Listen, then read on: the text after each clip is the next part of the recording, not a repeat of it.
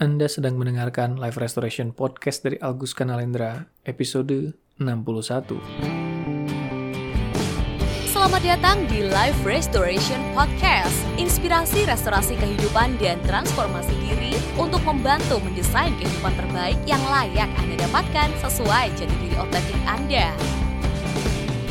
Live Restoration Podcast menghadirkan berbagai inspirasi restorasi kehidupan dan transformasi diri yang juga diadaptasi dari kisah nyata para individu yang menjalani program terapi, konseling, dan life restoration coaching bersama Coach Algus Kanalendra.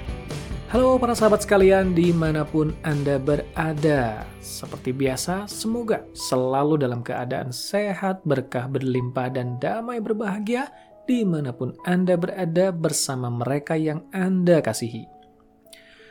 Kembali bersama saya, Agus Kanalendra, di episode ke-61 Live Restoration Podcast kali ini.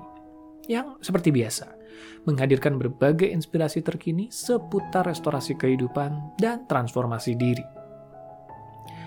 Seperti biasa tentunya, episode yang saya angkat di podcast ini tidak pernah jauh-jauh dari apa yang saya temukan di ruang praktek coaching dan hipnoterapi saya di Bandung.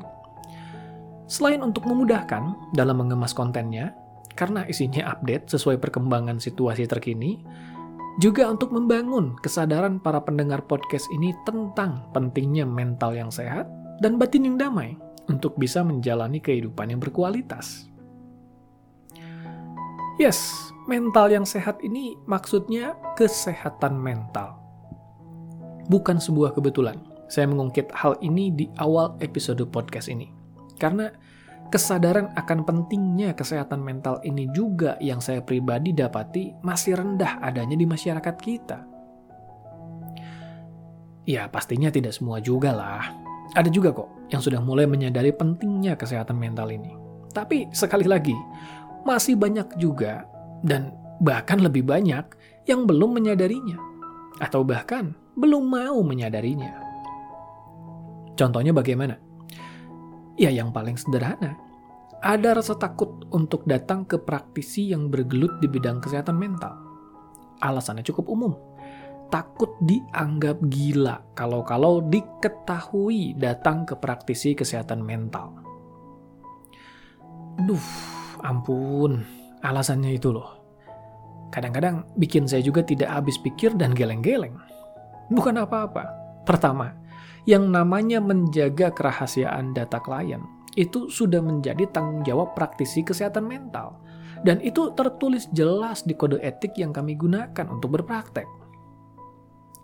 Ketika klien datang dengan permasalahan mental emosional tertentu yang selama ini merongrong kualitas hidupnya, maka bukan hal mudah untuk mempercayakan diri menceritakannya pada orang lain. Maka itu, amanat ini haruslah kami jaga dengan baik, sebaik mungkin. Makanya, kalau Anda amati di website dan media sosial saya, tidak ada yang namanya testimoni dari klien mana pun, kan? Apalagi foto-foto klien yang menjalani terapi atau konseling. Karena memang sama saja mengungkap rahasia mereka kalau sampai hal itu dilakukan. Maka itulah, hal itu tidak pernah dan tidak akan pernah Anda temukan di media sosial dan website saya. Tapi kok ada sebagian praktisi yang begitu? Mengunggah testimoni dan bahkan foto klien di media sosial dan websitenya. Ya, saya no comment lah ya. Saya juga tidak tahu landasan mereka berpraktek seperti apa dan seprofesional apa mereka memposisikan dirinya dalam menjalankan kode etiknya. Yang jelas saya tidak begitu. Itu sajalah dulu. Jadi kalau ada pertanyaan, kok saya ingin tahu lebih jauh perihal kualitas layanannya, tapi kok tidak ada testimoninya. Gimana saya tahunya kalau begitu? Ya, sekarang Anda sudah tahu jawabannya lah ya. Karena tidak mungkin saya melanggar kode etik yang saya gunakan untuk berpraktek.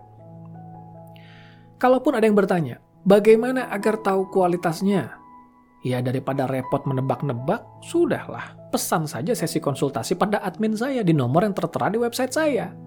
Kalau masih sesi konsultasi, tidak ada biaya kok. Dan tidak ada kewajiban juga nantinya harus memesan sesi bersama saya.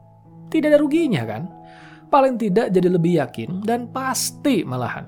Karena sudah pernah berinteraksi bersama saya secara langsung.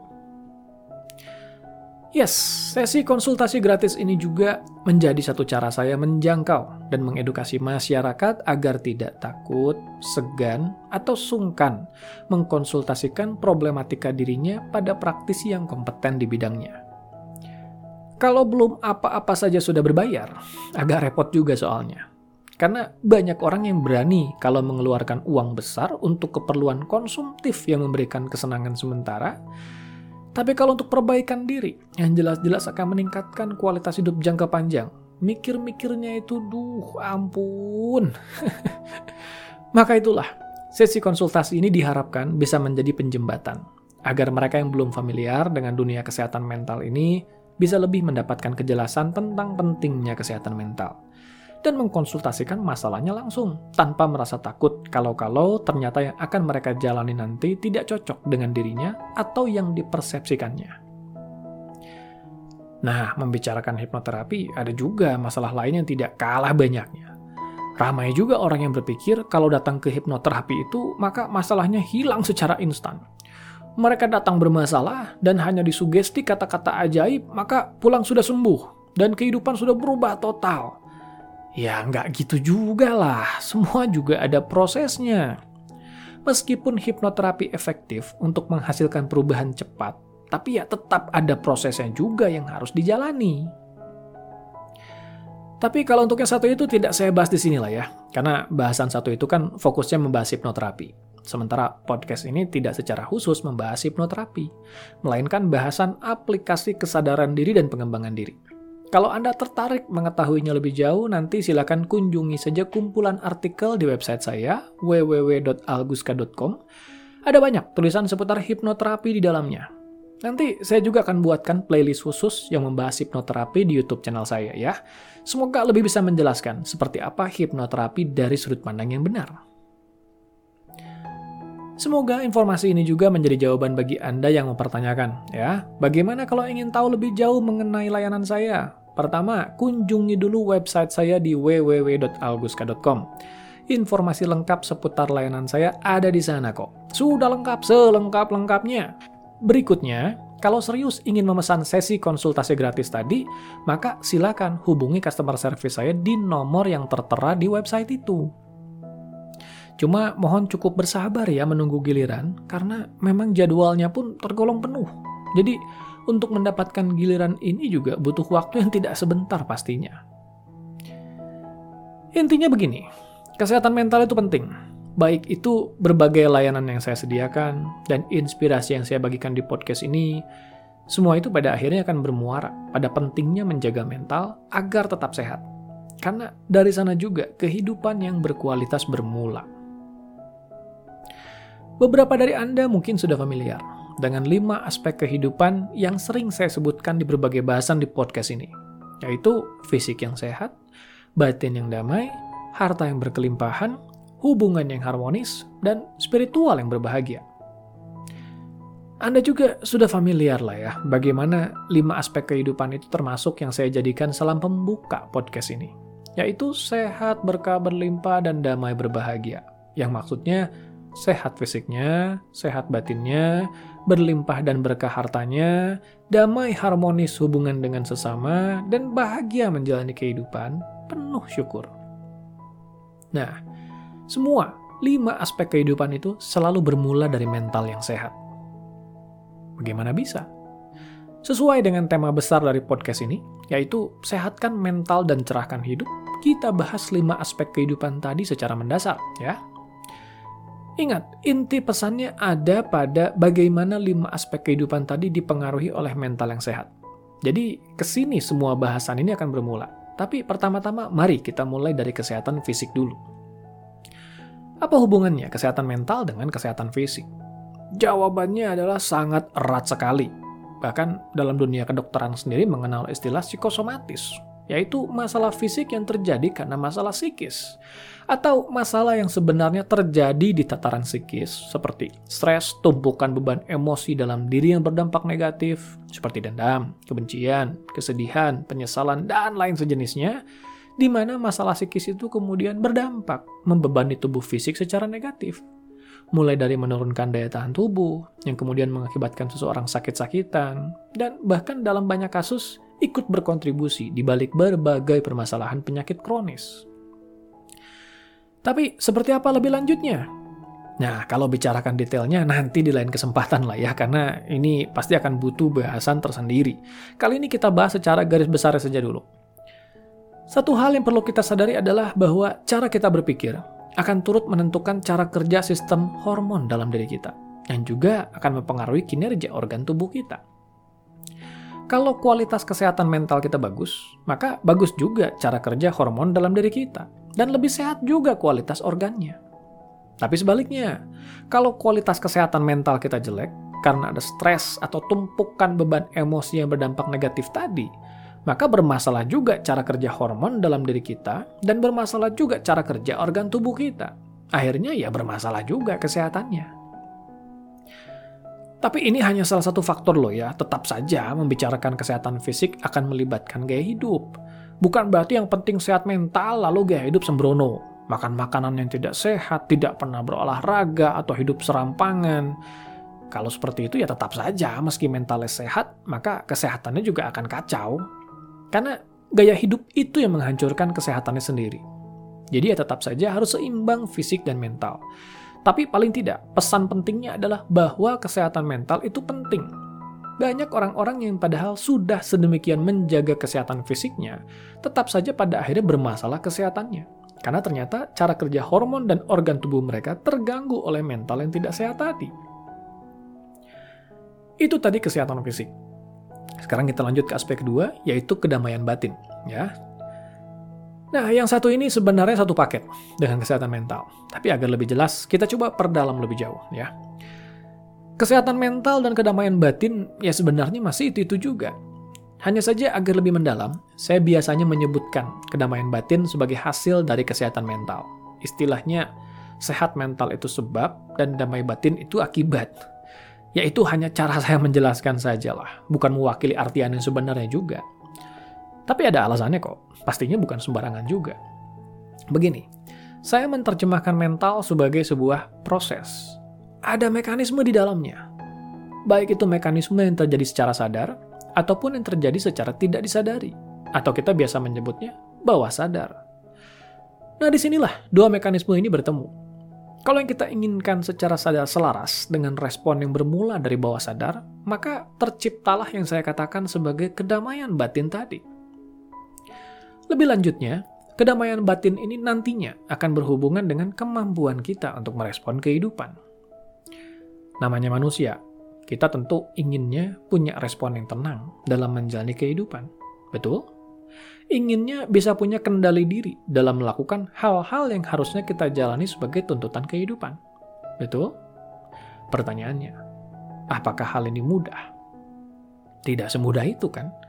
Pastinya ada saja situasi yang kita tahu ingin kita respon dengan tenang, tapi dalam kenyataannya muncul berbagai gejolak batin menyertainya. Muncullah rasa cemas, tidak percaya diri, atau rasa-rasa lain yang membuat kita merasa ragu kita bisa mengendalikan diri di situasi itu. Nah, kalau sudah seperti itu, tenang tidak? Boro-boro tenang kan? Pastinya malah tidak nyaman. Nah, seperti pernah saya bahas di berbagai episode sebelumnya podcast ini, salah satu sumber dari gejolak batin ini yaitu karena adanya konflik antara pikiran sadar dan pikiran bawah sadar. Pikiran sadar menginginkan satu hal yang kita tahu baik dan sejalan dengan kepentingan kita saat ini. Pikiran bawah sadar menginginkan hal lain yang berkebalikan, yang terbentuk dari program atau trauma masa lalu. Proses mental yang dipenuhi konflik inilah yang menjadikan kondisi mental tidak sehat Alhasil batin pun tidak tenang, tidak damai. Kendali diri pun tidak terbangun. Ketenangan hidup menjadi satu hal yang sulit untuk didapat. Sebelum membicarakan aspek finansial atau keuangan, perlu kita sadari dulu bahwa pada akhirnya semua aspek dalam lima aspek kehidupan ini akan berhubungan satu sama lain. Misalnya saja tadi itu, batin bermasalah, maka fisik pasti kena imbasnya dari cara kerja hormon dan organ yang bermasalah tadi kan. Atau dibalik, kondisi fisik mengalami penurunan, atau bahkan kena sakit kronis. Batin terkena imbasnya juga dalam bentuk rasa shock, tidak rela, yang kemudian memperburuk lagi kondisi fisik. pada akhirnya jadi lingkaran setan tidak berkesudahan. Nantinya, kalau kita mau hubungkan ke aspek finansial dan hubungan, ya pasti kedua aspek tadi akan sama juga, besar pengaruhnya. Kalau fisik sakit-sakitan, bagaimana bisa menghasilkan uang dengan baik? Ada banyak hambatan dalam beraktivitas pastinya. Atau yang terjadi malah uang jadi harus terus keluar untuk pengobatan. Jadi bermasalah di keuangan kan? Kalau mau dihubungkan juga dengan hubungan, batin yang tidak damai akan menghasilkan perilaku yang tidak damai. Apalagi kalau batin yang tidak damai ini turut diwarnai oleh fisik yang bermasalah dan finansial yang bermasalah. Tuh, makin ruwet lah pastinya itu. Nah, intinya adalah dengan kondisi batin yang kacau ini, maka perilaku jadi seperti apa?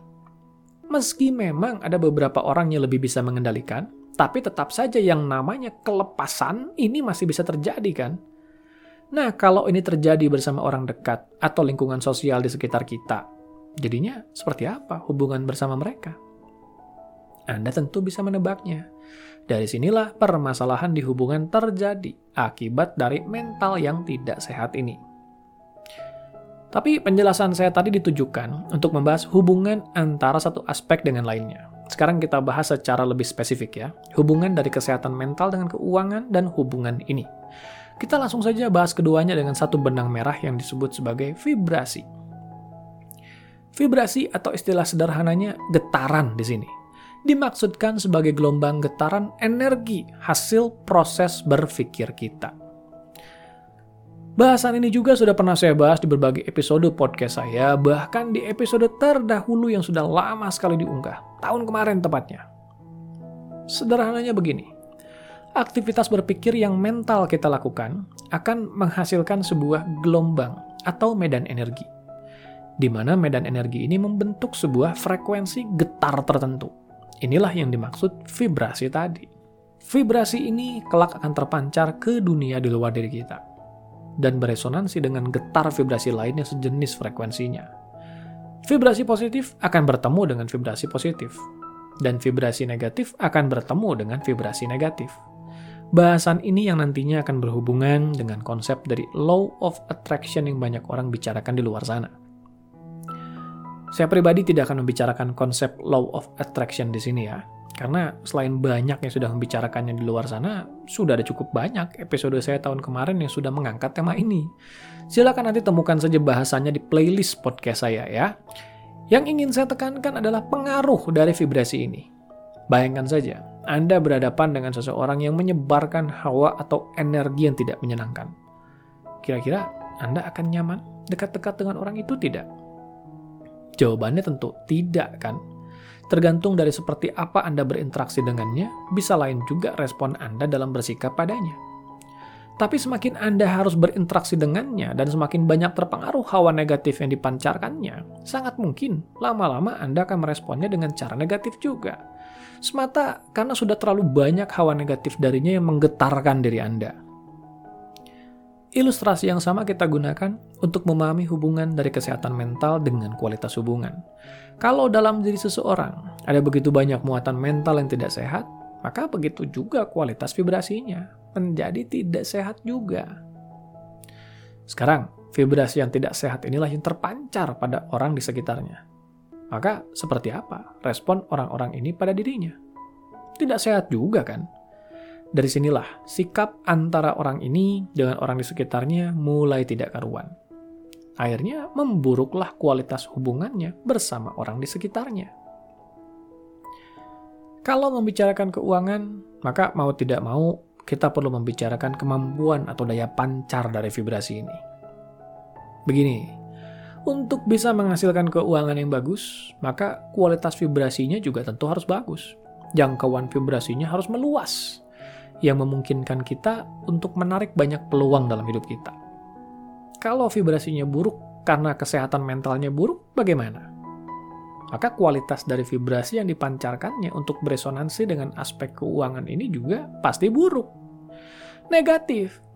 Dan jangkauannya kecil. Kalau sudah begini, maka kualitas keuangannya juga sudah pasti buruk kan?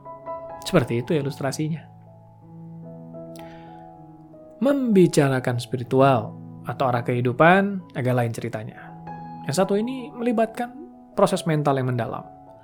melibatkan perenungan tentang arah dan nilai-nilai kehidupan untuk bisa memaknai kehidupan secara positif, agar bisa menjalaninya dengan penuh syukur dan berbahagia. Proses ini tentu baru bisa dilakukan dengan mental yang sehat. Mental yang tidak sehat, yang masih terbebani banyak muatan emosi yang berdampak negatif, tidak akan bisa memproses muatan spiritual ini secara sehat. Yang ada, kita malah menjadikan spiritual ini pelarian, bukan sebuah persembahan atau dedikasi. Akhirnya, hidup pun dijalani dengan ketidakjelasan, bersungut-sungut, atau tanpa makna, meaningless. Di skala yang lebih buruk, malah ada orang-orang yang jadinya marah pada kehidupan dan menjalani kehidupan dengan sedemikian hilang arah. Jangankan syukur dan bahagia, arah kehidupan dan maknanya saja tidak tahu. Nah, cukup jelas bukan bagaimana mental yang sehat menjadi modal penting untuk mencerahkan hidup kita. Maka, mari sehatkan mental kita dan cerahkan hidup kita. Sampai jumpa di episode berikutnya. Dapatkan lebih banyak inspirasi restorasi kehidupan dan transformasi diri dengan ikuti Instagram @alkuska dan YouTube channel Alkuska Nalendra. Kunjungi juga website www.alkuska.com untuk temukan lebih banyak informasi menarik lainnya, termasuk untuk memesan layanan profesional bersama Coach Alkuska Nalendra untuk membantu mendesain kehidupan terbaik yang layak Anda dapatkan sesuai jati diri otentik Anda.